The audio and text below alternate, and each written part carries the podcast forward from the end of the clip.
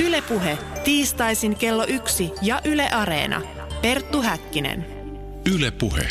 Jo joutui armas aika ja Suvi Suloinen. Lämpimästi tervetuloa tämän kauden viimeiseen ohjelmaamme, jota päänavaukseksikin tapaamme kutsua. Tämä on klassinen koostelähetys, jossa minä ja toimittaja Panu Hietaneva perehdymme yhdessä siihen, mitä me olemme tässä 20 jakson aikana tehneet.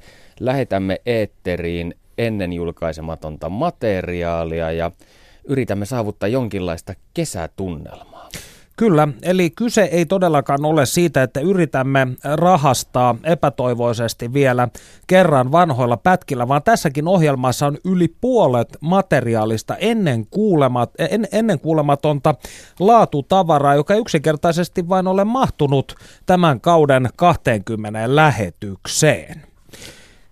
Tämän kauden 20 lähetyksestä mulle on jäänyt sellainen fiilis, että kausi on ollut kaksijakoinen.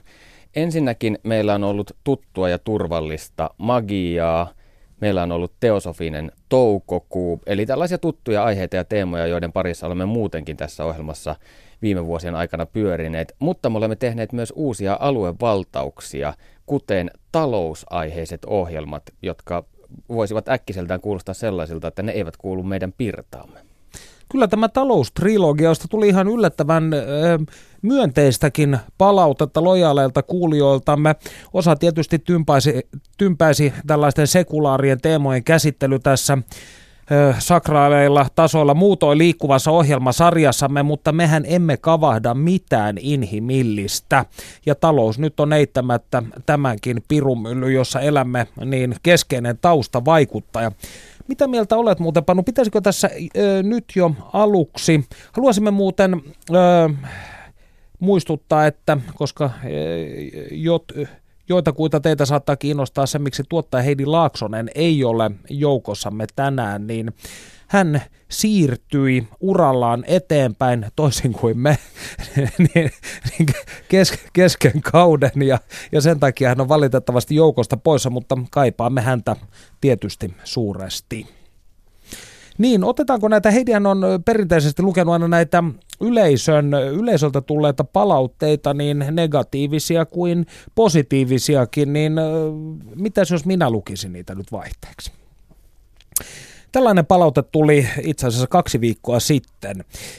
Perttu Häkkisen suuruutta radiotyön tekijänä ei voi kyllin korostaa. Häkkinen pystyy esimerkillisellä tavalla keskustelemaan saatanan, palvolla, saatanan palvonnasta, kansallissosialismista, anarkismista tai muista raflaavista aiheista kiihtymättä ja survomatta keskusteluun moralisointia tai omaa ideologiaansa. Häkkinen onnistuu olemaan absoluuttisen objektiivinen haastatteluissaan, joka herra vuonna 2018 harvinaista ja kunnioitettavaa. Hänen tyylistään tehdä radioviihdettä voisi moni muu Ylen toimessa oleva henkilö ottaa mallia kyllä nyt korvat punastu, eikä tämä edes ollut Panu Hietanevan kirjoittama, kirjoittama sähköposti.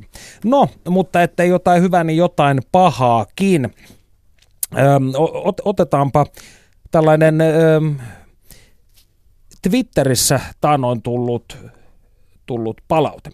Kerropa Häkkinen edes yksi syy, miksi minun pitäisi kiinnostua esoteria-aiheesta, jota jatkuvasti tuotat. Olet kovin fiksua humaan ihminen ja vuosia sitten jaksoin seurata kiihkottoman filosofista otettasi lukuisissa radio-ohjelmissasi. Pitkään on ollut vain tämän tyylistä. No tähän vastasin seuraavin sanakääntein. Lämmin kiitos palautteestasi. Tietenkään sinun ei tarvitse. Rohkenen silti todeta, että tänä keväänä olemme käsitelleet myös taloutta kolmen ohjelman verran, politiikkaa, keinoälyä, eksegetiikkaa, ympäristöliikettä, fetissejä, arkeologiaa, kulttuurihistoriaa, kansanperinnettä. Ja meillä on ollut jopa Skepsis ryn entinen puheenjohtaja kertomassa ö, aivotutkimuksen viimeisimmistä tuulista ja outojen kokemusten psykologiasta.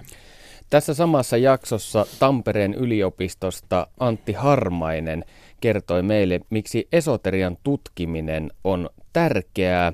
Ja tässä haastattelussa hän myös kuvasi sitä, kuinka me eurooppalaiset tarkkailemme historiaa kristittyjen silmälasien kautta ja kertoi myös siitä, miksi eurooppalainen historiankirjoitus on osin pois sulkevaa. Ja tämä seuraavaksi kuultava materiaali on siis aiemmin julkaisematonta.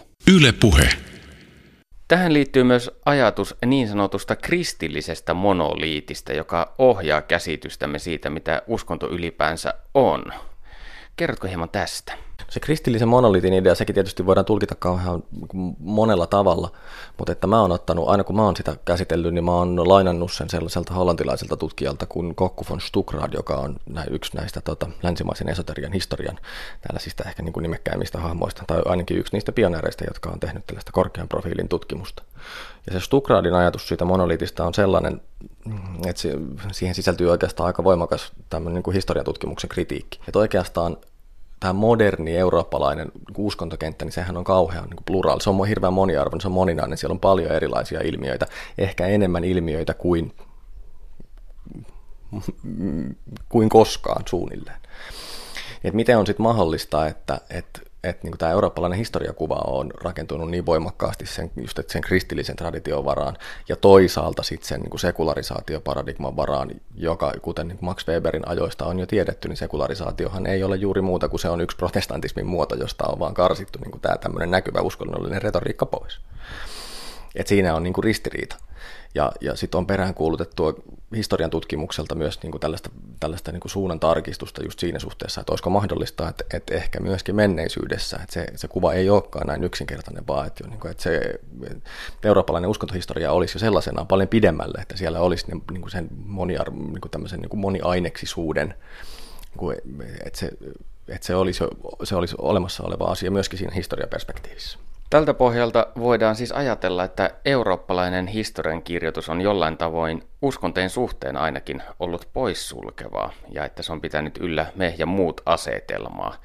Näkemyksesi mukaan tällainen asetelma on edelleen olemassa ja myös media toistaa sitä.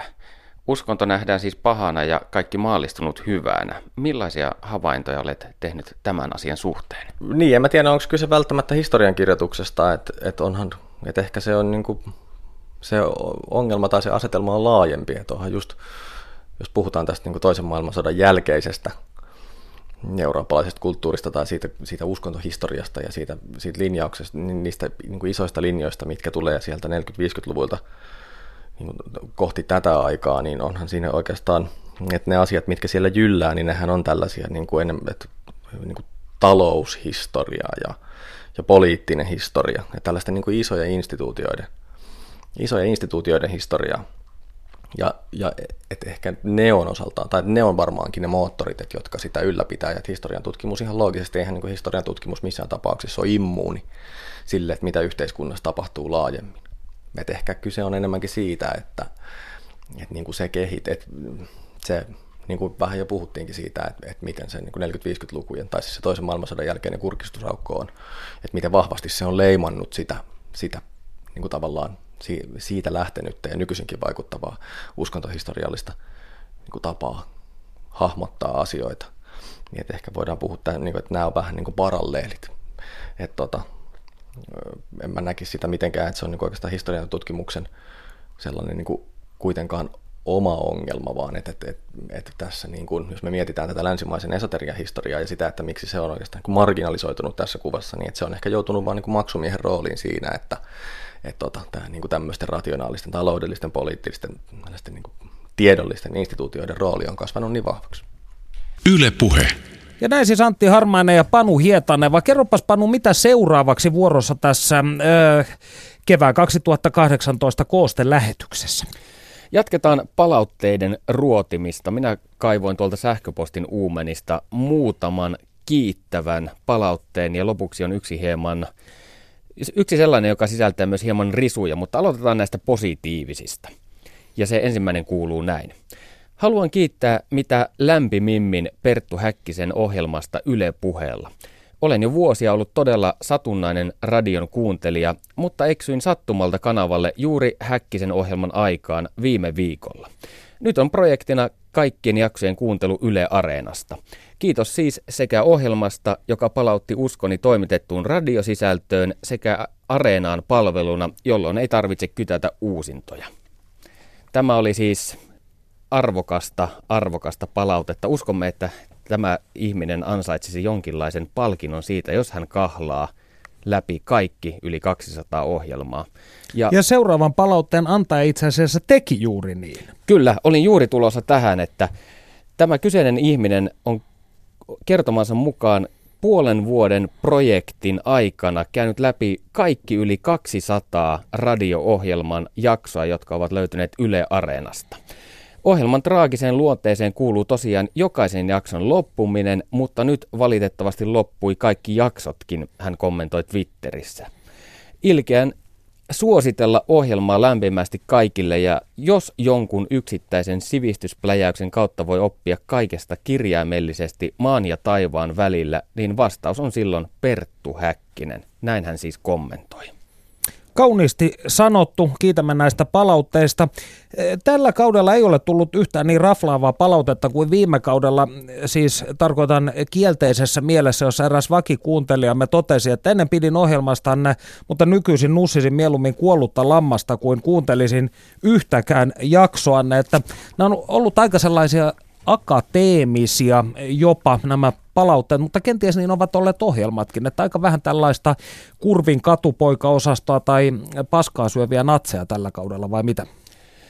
Tuo on aivan totta ja voi myös olla mahdollista, että me olemme jo näiden vuosien aikana onnistuneet karkottamaan ne kuulijat, jotka pahastuvat esimerkiksi esoteriaa käsittelevistä aiheista tai kokevat, että pilkkaamme Jumalaa.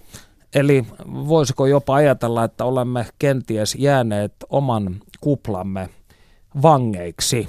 No toisaalta golfpallossa on hyvä ja lämmin olla, mutta luepas Panu sieltä vielä ystäväiseni yksi kielteinen palaute. Siinä vaiheessa, kun sinä Perttu Häkkinen aloit tekemään radio-ohjelmia enkelihoidoista, aaveitten havaitsijoista ja niin edelleen, lakkasin fanittamasta ohjelmaasi, joka siis vielä viisi vuotta sitten oli loistava. Mutta pääosin ihmiset ovat hulluja, joten ehkä kuulijoita riittää. Sanoisin kuitenkin, että vastuullista journalistiikkiä se ei ole. Ja tämä edellä mainittu ei siis ollut minun tekemäni typo, vaan kuului tähän palautteeseen. Kiitämme tästä palautteesta. Sinulla on täysi oikeus olla tuota mieltä. Ja hiukan horjuvalla aasinsillalla voimmekin tässä vaiheessa mennä kuuntelemaan Teosofista toukokuuta ja ylijäänyttä pätkää siitä, kuinka hullu kenties olikaan Helena Petrovna Blavatski. Yle puhe. Blavatski piti yhteyttä henkimaailmaan yllä automaattikirjoituksen avulla. Onko tiedossa se, kuinka hän oppi tämän tavan, jolla hän kanavoi tietoa tähän maailmaan? Blavatskin lahjat juuri tämmöiseen mediumistiseen suuntaan oli siis kertoman mukaan synnynnäisiä. Ja sitten taas puolestaan näissä Tibetin tantrisissa, buddhalaisissa harjoituksissa hän sitten aikuisiellä oppi hallitsemaan näitä, näin teosofit uskovat. Ja, ja hän, hän itse tosiaan piti aina tärkeänä erottaa toisistaan tämän tämmöisen vaikka niin kuin automaattikirjoituksen tapaisen automaatti-ilmiön ja sitten sen tavan, millä tämmöinen Chela, eli hyväksytty itsensä kontrolloiva magian oppilas pystyy tahdonvaraisesti käyttämään näitä samoja voimia. Että mä en, mä en itse ehkä nimittäisi automaattikirjoituksessa suorastaan sitä Blavatskin kirjoitustapaa, vaan, vaan hän sanoi, että mestari esimerkiksi saneli hänelle asioita. Hän saattoi niin kuulla näitä, näitä joko tämmöisen, että kirjoita siitä ja siitä aiheesta, tai sitten suorastaan, että kirjoita seuraavasti ja sitten tulee, tulee sanelua. Sanotaan myöskin, että hän välillä niin kuin tuijotti eteensä ilmaan ja sitten kirjoitti, mitä näki siitä. Että hyvin, hyvin monenlaisia applikaatioita tämmöisestä joko väitetystä tai todellisesta salattieteellisten havaintokykyjen käytöstä. Lisäksi Blavatskilla on sanottu olleen kyky matkata ajatus ruumiissaan. Mitä tämä tarkoittaa? Silloinkin jo tavallaan puhuttiin paljon tämmöisestä niin kuin astraalimatkailusta, että ihminen jotenkin irrottaa tietyn osan itseään ja lähtee sitten enemmän tai vähemmän objektiivisiin tai subjektiivisiin ulottuvuuksiin seikkailemaan. Tämä, tämmöinen ajatusruumis on sitten hiukan eri asia okulttisesti. Blavatsky käyttää tämmöistä käsitettä kuin maajaavi ruuppa, eli niin kuin, mm, tämmöinen maaginen keho, ma, maajaa. Sanahan tarkoittaa paitsi niin kuin illuusiota, niin myöskin tämmöistä niin kuin maagista projisoimista. Kyse on siis niin kuin tavallaan meditaation kautta saavutetusta tämmöistä okkultisesta mm, ihmisen ulkopuolella liikkuvasta astraalisesta pasteerailusta, niin kuin Ervast sitä nimitti. Blavatski kamppaili jo lapsesta lähtien erilaisia henkiolentoja vastaan, näin hän on itse sanonut, mutta kuinka hän sitten lopulta onnistui voittamaan nämä itseään riivanneet henget? Hän sanoi, että tästä on täysin kiittäminen sitä hänen tiibetiläistä opiskeluaan, tiibetiläisiä mestareita, jotka siellä tantrisen buddhalaisuuden meditaatiokeinoin, gelukpa buddhalaisuuden keinoin sitten auttoivat häntä saavuttamaan okkultisen kontrollin. Kuinka tämä kontrollin saavuttaminen muutti häntä ihmisenä? Blavatki pysyi hankalana ihmisenä loppuun saakka. Hänen ystävillä oli aina paljon tekemistä hänen tämmöisten temperamentikkaiden purkaustensa kanssa. Että nämä hänen saavuttamansa okkultiset kyvyt oli, oli koko lailla tämmöisiä mm, teknisiä ja, ja praktisia saavutuksia – eikä niinkään psykologisia. Hänen, hänen mestarinsa sitten esittivät näissä kirjeissään, että, että se minkä takia Blavatsky on näin tavattoman hankala tyyppi, kun hänen ystävänsä sitten yrittivät näille mestareille jotenkin aina, aina välillä niin kuin sanoa, että minkä takia pitää tämän tämmöisen niin kuin hankalan, hankalan van rouvan kanssa tekemisissä, että eikä voitaisiin niin kuin suoraan teidän viisauden mestarien kanssa vain niin keskustella. Niin he esitti aina, että, että hän on kyllä niin kuin tavattoman kehittynyt ihminen, mutta että vakuudeksi tällaisesta okkultisesta mm, salaisuuksien säilymisestä ja toisaalta siitä, että, että tämmöinen linja mestareista maailmaan säilyisi, niin osa Blavatskin mielestä on ikään kuin taltioitu sinne, sinne heidän luokseen ja, ja sen takia Blavatski on osittain tällainen varsin eksentrinen hahmo, kiehtova mahdollisuus. Blavatskin magnum opus on vuonna 1888 ilmestynyt salainen oppi, jonka hän kirjoitti Euroopassa. Hän siirtyi tästä maailmasta toiseen ulottuvuuteen vuonna 1891, mutta millainen asema hänellä oli tässä maallisessa maailmassa tuohon aikaan? Oliko hän ja teosofia saavuttaneet jo tuolloin suosiota? Se oli aika kahtalainen se se suhde Blavatskin, että toisaalta, koska teosofia oli saavuttanut valtavaa suosiota hyvin monenlaisten ihmisten keskuudessa, se oli muoti-ilmiö, se oli, se oli monella tavalla kiinnostavaa tällaiseen hetkeen, missä nimenomaan niin kuin Darwin oli mullistanut sen vanhan maailman ja, ja sitten yritettiin, yritettiin löytää jonkunlaista niin kuin uutta maailmankuvaa, niin ää, se, että Blavatsky oli sitten onnistunut käytännössä tällä raportilla – lyttäämään, niin eihän, eihän se mikään totaalinen perikato suinkaan ollut, että, että hänellä oli edelleenkin vahvasti kannattajia, Teosofinen seura oli aika vahvasti kasvussa, se oli hyvin kansainvälisesti menestynyt, että se, se oli kahtia jakautunut ää, ja sitten toisaalta nimenomaan Intiassa, missä on vähän erilainen suhde näihin tämmöisiin kuruihin ja opettajiin, niin kyllä Blavatsky kertoo, että siellä oli suorastaan tämmöisiä palvonnallisia elementtejä häntä saatettiin pitää jonkunlaisen viisauden jumalattaren inkarnaationa ja siellä sitten ihmiset haltioissaan heittäytyivät tämmöisen suuren avataran eteen. No, Blavatsky aina kun kertoo omista, omista elämänkokemuksistaan, niin hän, hän tykkäsi kyllä liioitella ja lisätä nollia sopivien lukujen perään. Ja se oli hänelle tämmöistä ta- tavallaan niin kuin huumoria ja tietynlainen tapa ilmaista itteensä. Että se, siinä mielessä mun mielestä Blavatskia sekä silloin että nykyään ehkä ei osata oikein niin kuin tulkita sillä semmoisella vähän niin kuin kreisilläkin tavalla, millä hän esittää itteensä. Ei, ei todellakaan niin kuin armahtanut myöskään itseään, niin kuin ei muitakaan ihmisiä, ja, ja pisti, myöskin, pisti myöskin itseään halvalla, eikä vain muita.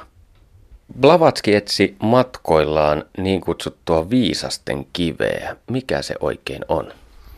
Se varmaan riippuu siitä, keneltä kysytään, mutta viisasten kivihän on tämmöinen alkemistinen ja ruusuristiläinen mm, äärimmäisen filosofisen ja maagisen voiman välikappale. Mä luulen, että Blavatski täällä viisasten kiven etsinnällä tarkoitti mahdollisesti tämmöisen niin fyysisen transmutaation saavuttamista, eli ikään kuin kehon okkultisten energioiden jonkunlaista sublimoimista ja jalostamista. Ja hänen, hänen kertomuksistaan päätellen ää, sanoisin, että, että hän se viisasten kiven todellakin kyllä, kyllä sitten sieltä tiibetiläisten mestarien avulla koki, koki löytäneensä, mutta, mutta tämmöinen jotenkin niin kuin vihon viimeinen saavutus, joka olisi edellyttänyt paitsi fyysistä, niin myöskin suorastaan mentaalista neitseellisyyttä, niin, niin Blavatsky sitten esitti, että hän oli kuitenkin jotenkin nuoruudessa ja mentaalisesti tällä tavalla vähän korruptoitunut, että hän ei ihan siihen viimeiseen porasaskelmaan sitten yltänyt. Näin, näin mä sen tulkitsin. Yle puhe. Näin siis Asasellin veljeskunnan Johannes Nefastos Panu Hietanevan haastattelussa. Helmikuun alussa tutkailimme menestysteologiaa ja tuolloin vieraanamme olivat Tuija Hovi ja Minna Opas Turun yliopistosta, molemmat siis uskontotieteilijöitä. Tuosta ohjelmasta meille jäi julkaisematonta materiaalia, jossa äänessä on emerituspiispa Mikko Heikka, joka kertoo seuraavassa Miksi Max Weber ajatteli, että kristinusko tarjoaa parhaat edellytykset kapitalismille ja miksi hän saman aikaan uskoi, etteivät muut maailman uskonnot sovi yhtä hyvin kasvualustaksi markkinataloudelle? Yle puhe. Weber oli kiinnostunut myös siitä, miksi muut uskonnot eivät tarjonneet suotuisaa kasvualustaa kapitalismille. Tänä päivänä hän Kiina porskuttaa globaalissa taloudessa varsin lujaa, vaikka Weberin mukaan kumfutselaisuus ei ole kovinkaan hyvä pohja kapitalismille. Miksi hän ajatteli näin? Weber oli aikansa lapsi, hän ei tuntenut sen kummemmin islamia, hindulaisuutta kuin buddhalaisuutta tai kungfutselaisuutta muutoin kuin sen aikaisten kolonialistien ja heitä seuranneiden virkamiesten raporttien pohjalta. Tänä päivänä nämä Aasian suuret korkeauskonnot tunnetaan paremmin ja mm, tässä mielessä Weberin väitteessä on hyvin paljon epämääräisyyttä ja virheellisyyttä. Itse olen viimeisen parin vuoden ajan tutkinut näitä näitä viittä suurta korkeauskontoa, islamia, hindulaisuutta, buddhalaisuutta, taolaisuutta ja kungfutsalaisuutta.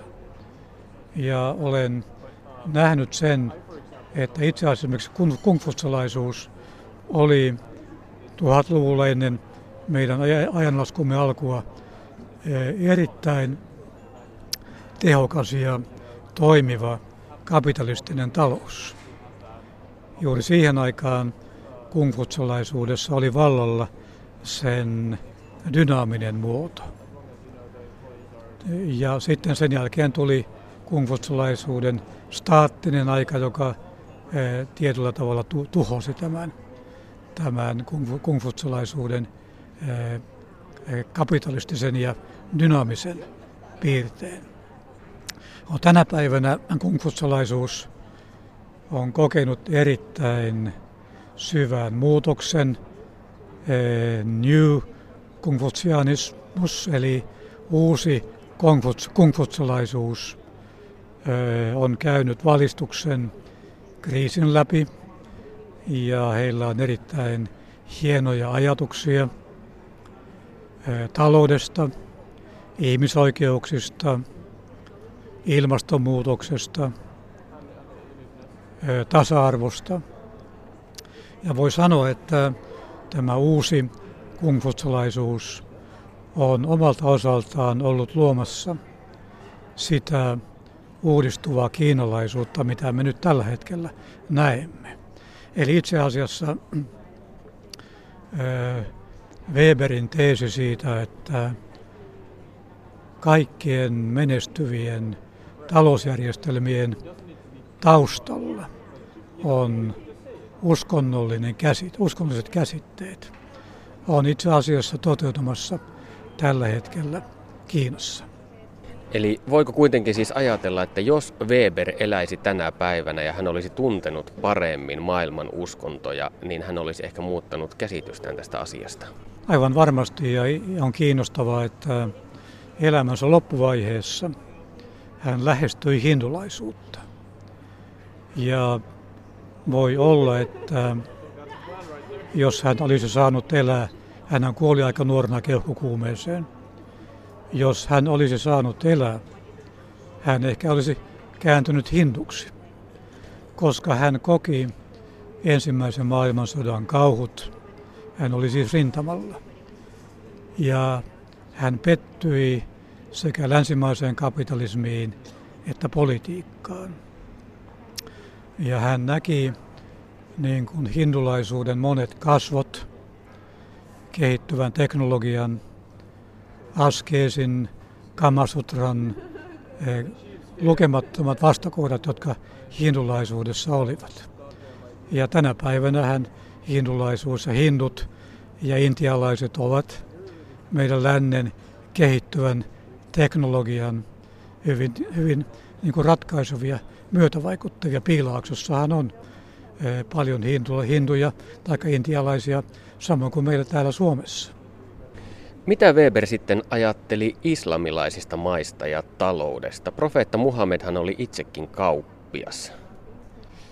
Hän piti e, muslimien tai islamin ongelmana sitä ensinnäkin, että heiltä puuttui tämä kehittynyt kaupunkiporvaristo, kehittynyt oikeuslaitos. Heiltä, heiltä puuttui vapaa tieteellinen tutkimus ja heidän talouselämäänsä johti hyvin pitkälle staattinen sarjalaki. Ja tästä syystä hän ajatteli, että islamista, islam ei ole hyvä pohja kehittyville talousjärjestelmälle.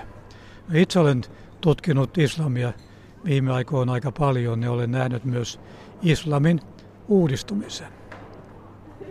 Juuri vastikään tutustuin asiakirjaan Islamic Declaration on Climate Change, joka on erittäin laaja, hieno asiakirja, jossa otetaan kantaa ilmastonmuutokseen ja, ja uusiin teknologioihin, joiden avulla ihmiskunta voidaan pelastaa ilmastonmuutoksen haittavaikutuksista. Eli sielläkin on nähtävissä hyvin dynaamista muutosta. Ja luulen, että Weber olisi iloinen jos hän eläisi ja näkisi. Nimittäin nämä vahvistavat sen hänen perusteesinsa, että, että kaikkien menestyvien talousjärjestelmien taustalla ovat uskontojen arvot. Ja nyt tänä päivänä itse näen, että, että näissä Aasian maissa näin on käymässä. Yle puhe. Maaliskuussa tiedustelimme, onko raamatussa magiaa? Oliko Jeesus maagi ja mikä on magia ja uskonnon ero? Entä onko uskonnon ja magian käsitteellinen erottelu pelkkää silmän lumetta? Raamattu ja magia-kirjan toimittajat ja uskontotieteilijät Kirsi Valkama ja Nina Nikki kertovat.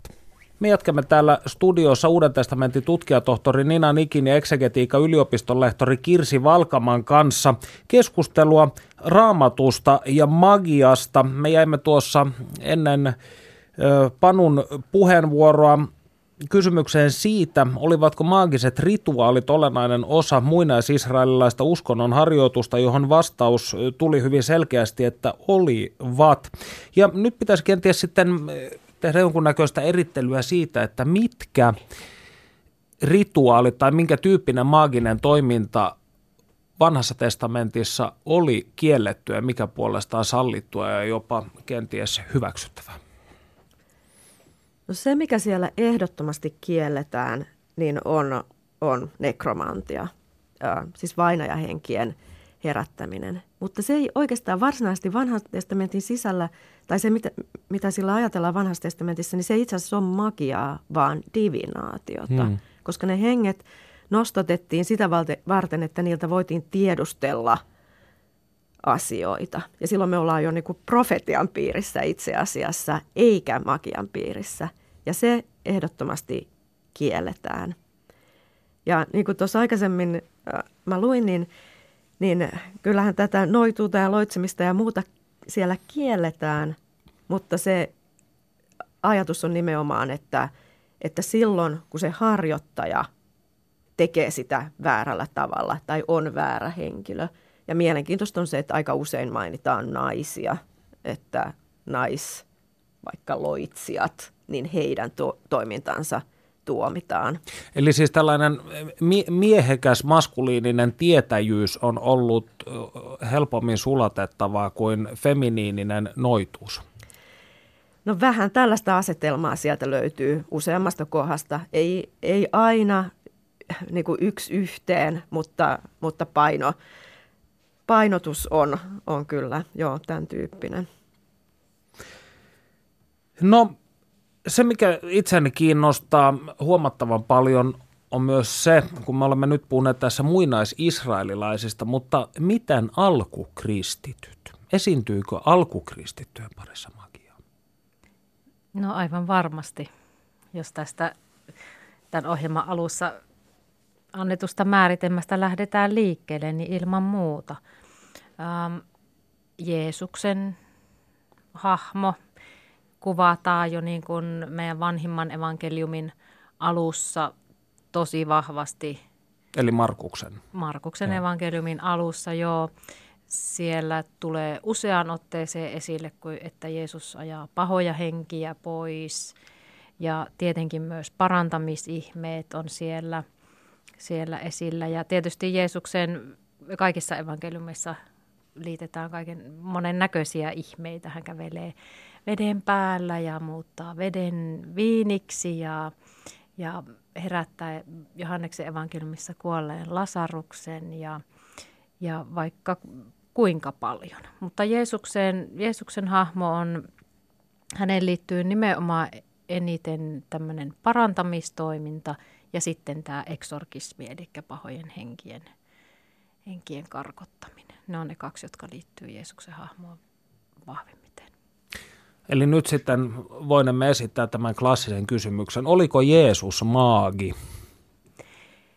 Öm, varmasti näin voi sanoa, että ainakin, ainakin tota niin, se magia kuului osana siihen hänen toimintaansa ja, ja persoonaansa.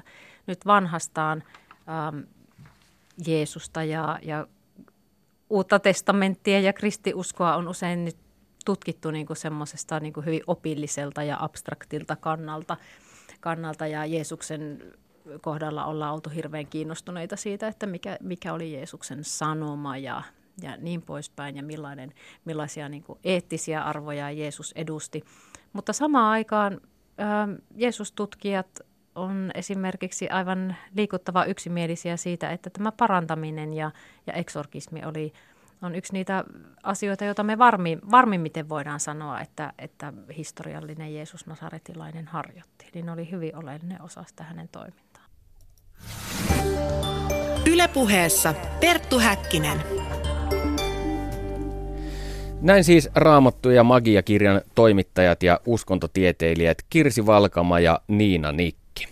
Ja te, arvon kuulijat, voitte vaikuttaa siihen, millaisia asioita me täällä Perttu Häkkisen ohjelmassa oikein perkaamme ja ruodimme. Voitte ehdottaa meille aiheita, heittää ihan vain satunnaisia ajatuksia tai mitä vaan maan ja taivaan väliltä osoitteeseen perttu.hakkinen at yle.fi. Olemme suuresti kiitollisia teidän avustanne. Haluan tässä vielä sellaisen disclaimerin kertoa, että meiltä ei siis missään nimessä ole katastrofaalisesti omat ideat ja ajatukset loppu. Haluamme vain toimia teidän etujen, etujanne ajatellen ja niitä ylläpitää, vai mitä Panu? Juuri näin. No, äskeinen ohjelma, joka käsitteli raamattua ja magiaa, herätti tunteita, hyvin paljon myönteisiä, mutta myös epäileviä ja kielteisiäkin tunteita ja päätyi ainakin Areena-kuuntelujen perusteella yhdeksi kauden suosituimmista ohjelmista.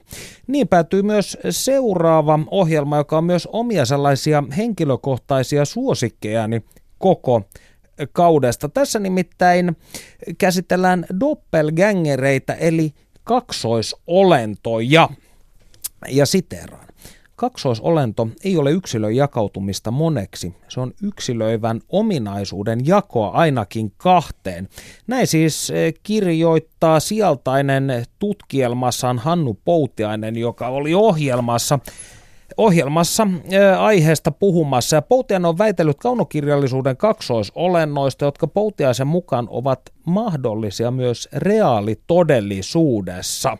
Ohjelmassa kyseltiin muun muassa myös sitä, mikä on sieltainen ja voidaanko yksilöllisyyttä tarkastella ominaisuutena. Yle puhe. Kuten filosofi Henri Bergson totesi, emme näe yksilöllisyyttä sinänsä. Siitä johtuen tiedustelisinkin heti alkuun, mikä on yksilö ja miten yleiset ominaisuudet voivat yksilöidä? No tässä kysymyksessä on lähdettävä liikkeelle niin kuin muissakin kysymyksissä logiikasta. Mannermaisessa filosofiassahan yksilöllisyys etenkin tänä päivänä on käännetty singulaarisuuden muotoon, jolloin ainutkertainen on asia, joka pakenee kaikkia käsitteellisiä haltuunottoja. Ja tähän myös Bergson viittaa omassa teoksessaan ja omassa ajattelussaan. Mutta logiikan näkökulmasta yksilö on aina vain laskennallinen yksilö, tai äh, logikko Willard van Omen Quinein termejä mukaillakseni yksilö on, tai se mikä on olemassa, on pelkkä muuttuja formaalissa lausekkeessa. Ja kun tällöin otetaan tällainen laskennallinen ote yksilöön, silloin on löydettävä jokin seikka, jonka perusteella voidaan ottaa luku tästä yhdestä yksilöstä. Ja tällöin huomio kiinnittyy ominaisuuksiin. Otetaan esimerkiksi vaikka valkoinen paita tässä huoneessa. Tässä huoneessa on yksi paita, joka täyttää ainakin sanotaan näin pikaisella yleiskatsauksella niin valkoisuuden määreen, valkoisuuden ominaisuuden. Ja silloin tämä valkoinen paita on tämä laskennallinen yksilö. Tästä sitten alkaa, sanotaan tämä looginen kieputus tai sanotaanko linkoaminen, johon päästään, kun sotketaan tähän logiikkaan mukaan näitä singulariteetin kysymyksiä, joita mannermainen filosofia meille tarjoilee. Kirjoitat teoksessasi sijaltainen. Kaksoisolento ei ole yksilön jakautumista moneksi. Se on yksilöivän ominaisuuden jakoa ainakin kahteen voidaanko yksilöllisyyttä itsessään siis miele- mielestäsi tarkastella ominaisuutena? Yksilöllisyys ehkä mannermaisen filosofian kontekstissa ähm, on siinä mielessä ominaisuuden kaltainen termi, että sen katsotaan luonnehtivan kaikkea, mikä on ja kaikkea, mikä tapahtuu, jolloin yksilöllisyys tai singulariteetti on se, jonka nojalla vaikkapa empiirinen erotetaan ideaalisesta. Tällöin yksilöllisyys on kyllä ominaisuus, mutta silloin tästä seuraa nimenomaan se erittäin hankala kysymys, että jos yksilöllisyys on ominaisuus – ja tämä on yleinen ominaisuus, koska mikä tahansa ominaisuus, joka voidaan tunnistaa, on luonteeltaan yleinen, mm. niin tällöin oikeastaan joudutaan kehittämään hyvin monenlaisia strategioita asian selvittämiseksi. Ja mannermaisen filosofian historia, sanotaan toisen maailmansodan jälkeisellä ajalla, on täpö täynnä tällaisia strategioita. Mikä on sijaltainen?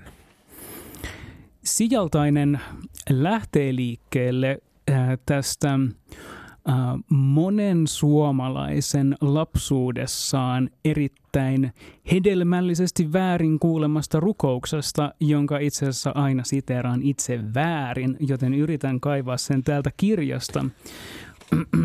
on siis tämä iltarukous, jonka moni lapsi on äh, kuullut Levolle lasken luojani armias ole suojani, jos sieltain en nousisi taivaaseen ota tykösi.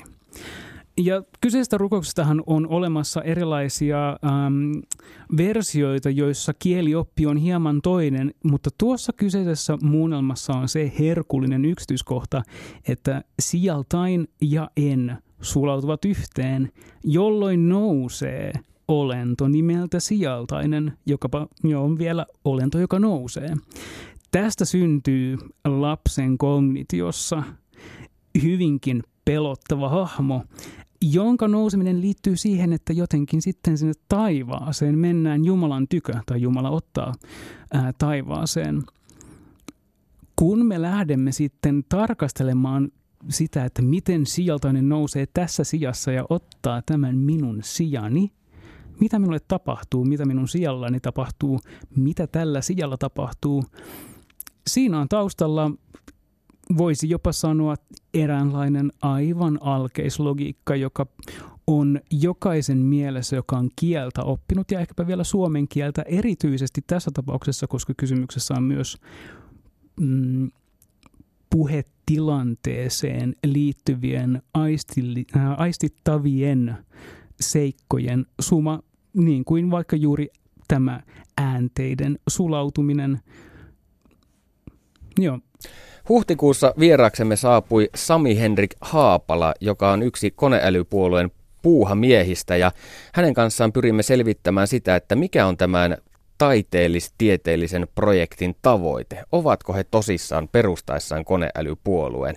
Samaan ohjelmaan haastattelimme myös uskonnon filosofian dosentti Aku Visalaa, joka kertoi meille siitä, millaisia asioita teologiat pyörittävät mielessään, kun he pohtivat tekoälyn ja kristinuskon suhdetta. Mielenkiintoinen kysymys on se, että voiko tekoälyn ajatella olevan Jumalan asialla täällä maan päällä? Jatkaako se ikään kuin Jumalan luomistyötä?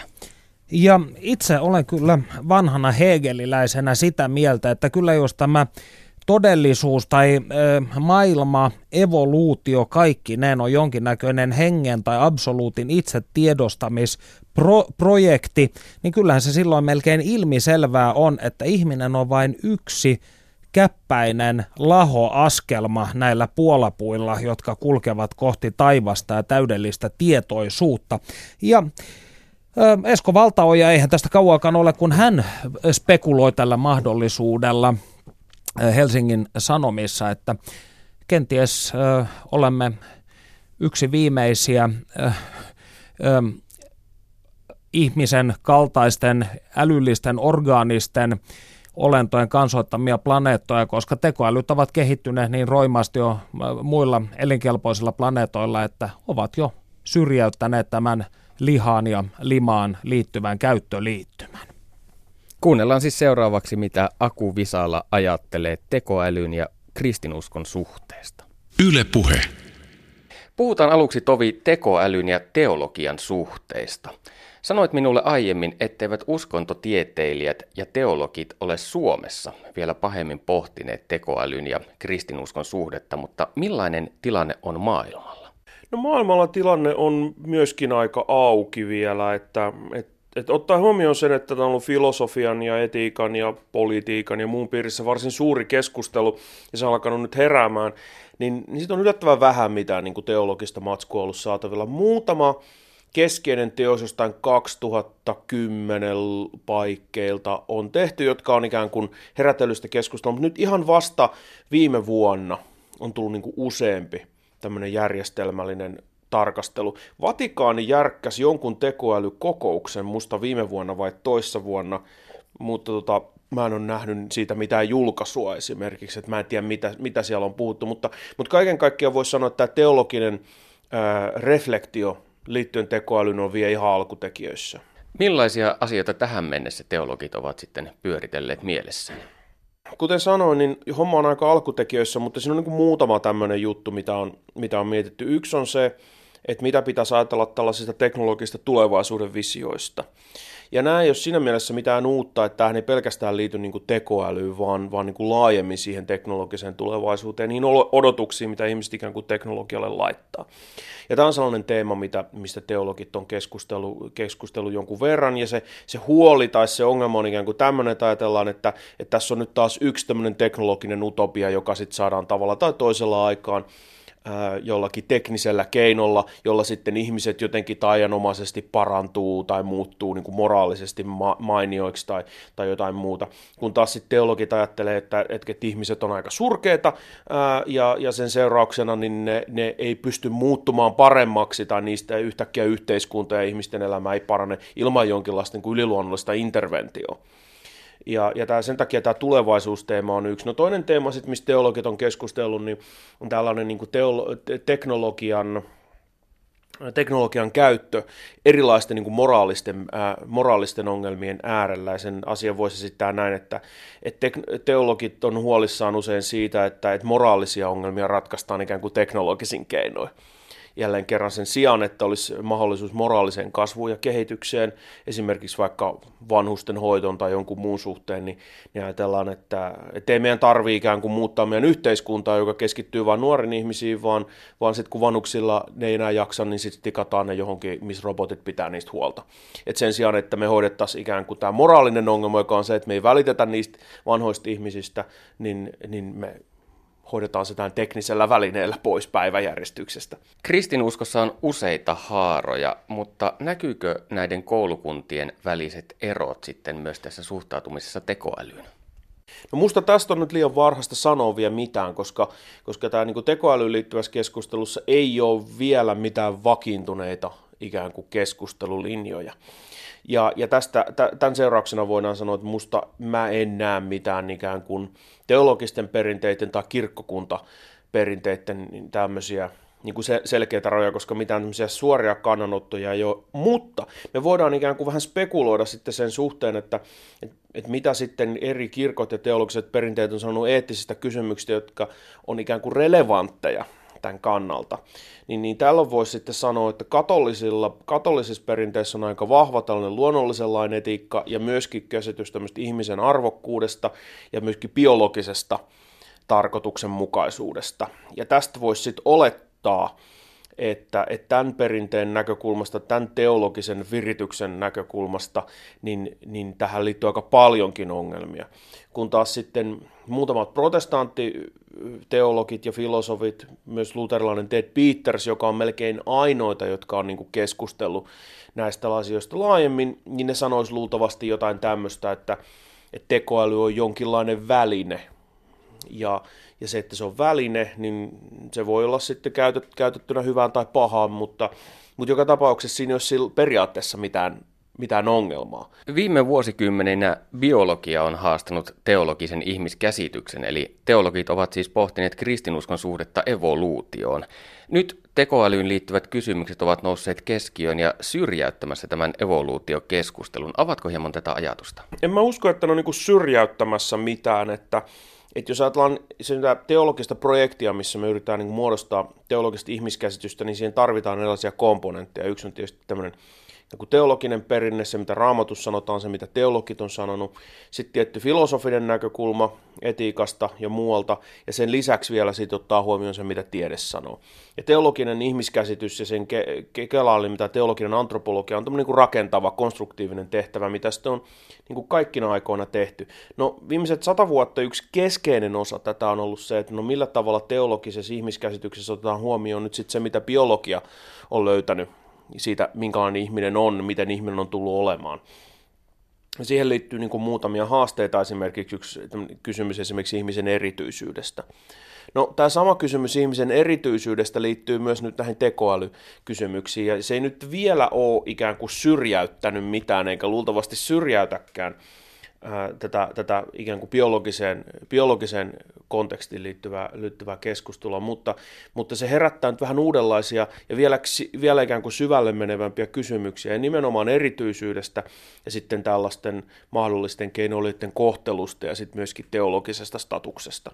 On olemassa paljon ihmisiä, jotka toivovat tekoälyn ratkaisevan ihmiskunnan ongelmat, muun muassa ilmastonmuutoksen. He toivovat, että tekoäly löytää lääkkeen syöpään ja niin edelleen. Tällaisessa tilanteessa on mahdollista ajatella, että ihminen ikään kuin jatkaa Jumalan luomistyötä keinoälyn avulla. Avatko vielä hieman tätä? Jos me omaksutaan tämmöinen funktionaalinen käsitys siitä, mitä tarkoittaa olla Jumalan kuva, Eli me ajatellaan, että ihminen on tällainen olio, joka ikään kuin osallistuu ja saattaa ikään kuin voimaan tai aikaan, ja kun edustaa Jumalaa maan päällä tietyssä mielessä. Se on se, mitä tämä ikään kuin funktionaalinen käsitys tarkoittaa, että, että ihminen on ikään kuin tämmöinen taloudenhoitaja tai edusmies. No sitten mä ajattelen, että ihminen on tällainen niin kuin lähtökohtaisesti homo sapiens on sellainen jengi, joka tekee erilaisia työkaluja, ja me ollaan aina tehty niitä. Ja, ja tämä kuuluu siihen, mitä me ollaan. Työkalujen rakentaminen, ja meillä on tässä käytössä niin kuin kaikenlaisia työkaluja, tietokoneet ja autot ja lähes kaikki, mitä meidän ympärillä on, on erilaisia ihmisten luomia työkaluja, ihan kirjoista alkaen. No sitten me jos me hyväksytään tämä, niin me voitaisiin ajatella, että tällainen tekoäly, tekoälyn kehittäminen yhä monimutkainen, monimutkaisempien tällaisten järjestelmien kehittäminen, niin on osa tätä samaa prokkista se on osa siinä mielessä samaa prokkista, että me halutaan sitten näillä työkaluilla ikään kuin parantaa ihmisten elämää, te, niin kuin lisätä onnellisuutta, että ne ihmisillä menee paremmin, parantaa sairauksia, korjata ihmiskunnan tilaa, pitää luonnosta huolta niin edespäin. No, jos tämä on se yleinen idea, mitä, meillä, mitä meidän työkaluilla on, niin miksei sitten joku tekoälykin voisi olla tällainen työkalu, ja, ja sehän on jo nyt. Eli me tehdään nyt jo aika paljon sellaisia juttuja, missä tekoäly toimii tällaisen työkalun työkalun roolissa. Erilaiset asiantuntijajärjestelmät, erilaiset ää, ikään kuin tiettyyn rajattuun alueeseen keskittyneet ongelmanratkaisujärjestelmät, jonkin, kaikki tällaiset, missä ikään kuin tiivistetään materiaalia, Esimerkiksi otetaan hirveän määrä jotain dataa, mistä sitten tämä tekoäly kaivaa esiin ne keskeiset pointsit sillä tavalla, että, että ihmiset pystyy niin käsittelemään sitä sen sijaan, että ne tarvitsisi lukea se 22 miljoonaa sivua matskua. Niin, ja nämä on kaikki sellaisia, että okei, tässä tehdään niin työ, työkalun duunia. Ja sitten me voitaisiin ajatella, että, että tulevaisuudessa tämä vaan jatkuu, mutta tärkeintä on niin kuin pitää mielessä se, että, että, että nämä niin kuin on, on nimenomaan työkaluja. Jonkin, ja tämä on se, mikä tässä monissa niin kuin teologisissa näkemyksissä, etenkin näissä katolisen kirkon näkemyksissä korostuu. Ja ne sanoo, että, että meidän pitää olla tarkkana siitä, että työkalut ei rupea muokkaamaan meidän tavoitteita. Ja tämä on se, mikä tapahtuu silloin, tässä edellisessäkin esimerkissä, minkä mä mainitsin tästä ihmisen välineellistymisestä. Et, et siinä mielessä, että teknologia ei ole ikään kuin neutraalia, vaan että minkälaiset työkalut meillä on, niin se alkaa vaikuttaa siihen, että mitä me nähdään, että mitä niillä voi tehdä tai mihinkä niillä pitäisi pyrkiä. Et jos sulla nyt sattuu olemaan vasara, niin kaikki jutut alkaa näyttää nauloilta. Niin tässä sama juttu, että meidän pitää olla tarkkana niin kuin siitä, että, se, ne, että meidän moraaliset päämäärät pysyy ikään kuin sellaisina, mitä ne on, ja me voidaan pitää niistä kiinni, että ne, se teknologia ei muokkaa niitä. Mutta sitten, jos meillä pysyy päämäärät hanskassa, niin silloin tämmöinen teknologia voi ihan hyvin antaa mahdollisuuden sellaisiin juttuihin, mitä meillä aiemmin ei ole ollut mahdollista. Että jos on esimerkiksi, me tiedetään jo nyt, että tekoälyjärjestelmät voi auttaa diagnoosien tekemisessä, ne voi auttaa ehkä kehittämään parempia hoitomuotoja. No jos näyttää siltä, että tarvitaan tietyn kaltaista prosessointitehoa ja tietyn kaltaista ymmärrystä, kykyä käsitellä erilaisia oireita, syitä, kaikkea muuta tämmöistä, että me pystyttäisiin parantamaan esimerkiksi syöpä, niin ei muuta kuin tekoälyt jauhaamaan vaan, että, että siinä ei ole niin tästä, tästä näkökulmasta mitään teologista ongelmaa, kunhan siitä ei vaan tuu sitten mikään erityinen itsetarkoitus tai, tai, tai, tai meidän päämäärä siitä, että me parannetaan ihmisten elämää niin jollakin tavalla menee pieleen. Esimerkiksi vaikka sillä tavalla me ajatellaan, että, että se ihmisen parantaminen tarkoittaa sit sitä, että me downloadataan se tietokoneelle, mikä on sitten että ei, ei, että sitten se menee taas liian pitkälle. Että meidän ei pidä tehdä näin, näin sanoisi katoliset veljemme ja sisaremme. Mutta, mutta silloin kun se pysyy ikään kuin työvälineenä, joka, jolla tehdään tällaista niin kuin laajemmassa moraalisessa kehyksessä jotain, niin tässä pitäisi olla mitään ongelmaa. Yle puhe. Näin siis Aku Visala Helsingin yliopistosta. Ja yksi asia, ihminen hän on vaikka tosiasiallisesti aika kenties onkin vain pelkkä illuusio, jonka me eh, mielemme pohjarakenteiden ansiosta rakennamme yhä uudelleen ja uudelleen. Niin ihminen silti suuntautuu menneisyyteen ja tulevaisuuteen. Ja luultavasti teitäkin kiinnostaa, jatkuuko tämä puheohjelma tulevana syksynä.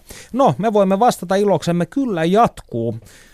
Tämä on, en muista moneskos kausi, mutta Yle Puhe radiouudistuksen, alkuperäisen radiouudistuksen, kuitenkin pitkäikäisin ohjelma ja vielä jaksaa, vai jaksaako Panu? Kyllä jaksaa ja jos merkit pitävät paikkaansa, niin samoilla linjoilla jatketaan ensi syksynäkin. Eli Mikään inhimillinen ei ole meille vierasta. Radioaloilla kuuluu toisaalta myös hyvin eksentristä väkeä, joilla on omalaatuinen elämäntyyli, mutta päästämme ääneen myös tutkijoita, joilla on hyvin spesifi tieteen ala, jota he kammioissaan tutkailevat. Kyllä, eli Markku Ino sanoi, jokaiselle oma vieraantumisensa, sitä me olemme tässä ohjelmassa pyrkineet eräänlaisena kantavana etoksena noudattamaan. Ja luonnollisestikaan me emme aio kertoa etukäteen näitä kymmeniä nerokkaita aiheita ja niiden hienostuneita käsittelytapoja, koska pelkäämme kilpailijoidemme varastavan kaikki aivoituksemme. Mutta haluan tässä vaiheessa vielä muistuttaa, kuten Veli Hietaneva tuossa aiemmin totesikin, että jos teillä on jonkinnäköisiä henkilökohtaisia pitämyksiä, niin lähettäkää rohkeasti sähköpostia, ottakaa yhteyttä Facebookitse, Twitterissä. Nykäiskää hihasta ja kertokaa mieltymyksistä tänne, koska me oikeasti kuuntelemme teitä. Esimerkiksi Teosofinen toukokuu, joka osoittautui valtavan suosituksi, tehtiin ainoastaan teidän aloitteestanne. Eli eh, teidän mielipiteenne ja halunne merkitsevät. Tämä ei ole pelkkää tyhjää sananhelinää.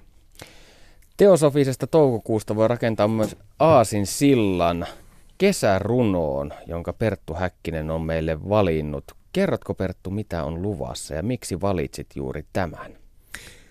No, eh, minä, Perttu Häkkinen ja Panu Hietaneva tässä muutama viikko olemme kiistelleet alati siitä, soitammeko Janos Valmusen kappaleen on kesä, koska nykyisin tällä kanavalla se on mahdollista, mutta lopulta kolikon heitolla päädyimme Uuno Kailaan keskikesällä runoon. Haluaisin lukea sen nyt, jotta me pääsisimme laitumille. Käykö näin, Panu? Ole hyvä, Perttu Häkkinen. Tähän on ihana oikaista. Kallion kämmenelle, alastomana, uimasta päästyä juuri. Otsalla vielä märkien hiusten liuta. Tässä on kesä. Vieressä, yllä ja eessä, neilikan terissä telmien, mansikan punassa posket. Ilojaan ilmoille huutaen – lauluna ranta rastaan. Kurotat kätesi vain, ja kasse on kesää täynnä. Tässä on ihana olla. Kesäkiireitä katsella muurahaisten. Tämä on onnea tämä. Katsella. Aatoksitta. Taivas telttana yllä, niin kuin sininen silkki. Katossa huikean kiiltävä kultaraha. On nyt nahka jo kypsä, on totta maarin. Jo, jopa onkin oikea luojan leivin uuni, kallio tämä.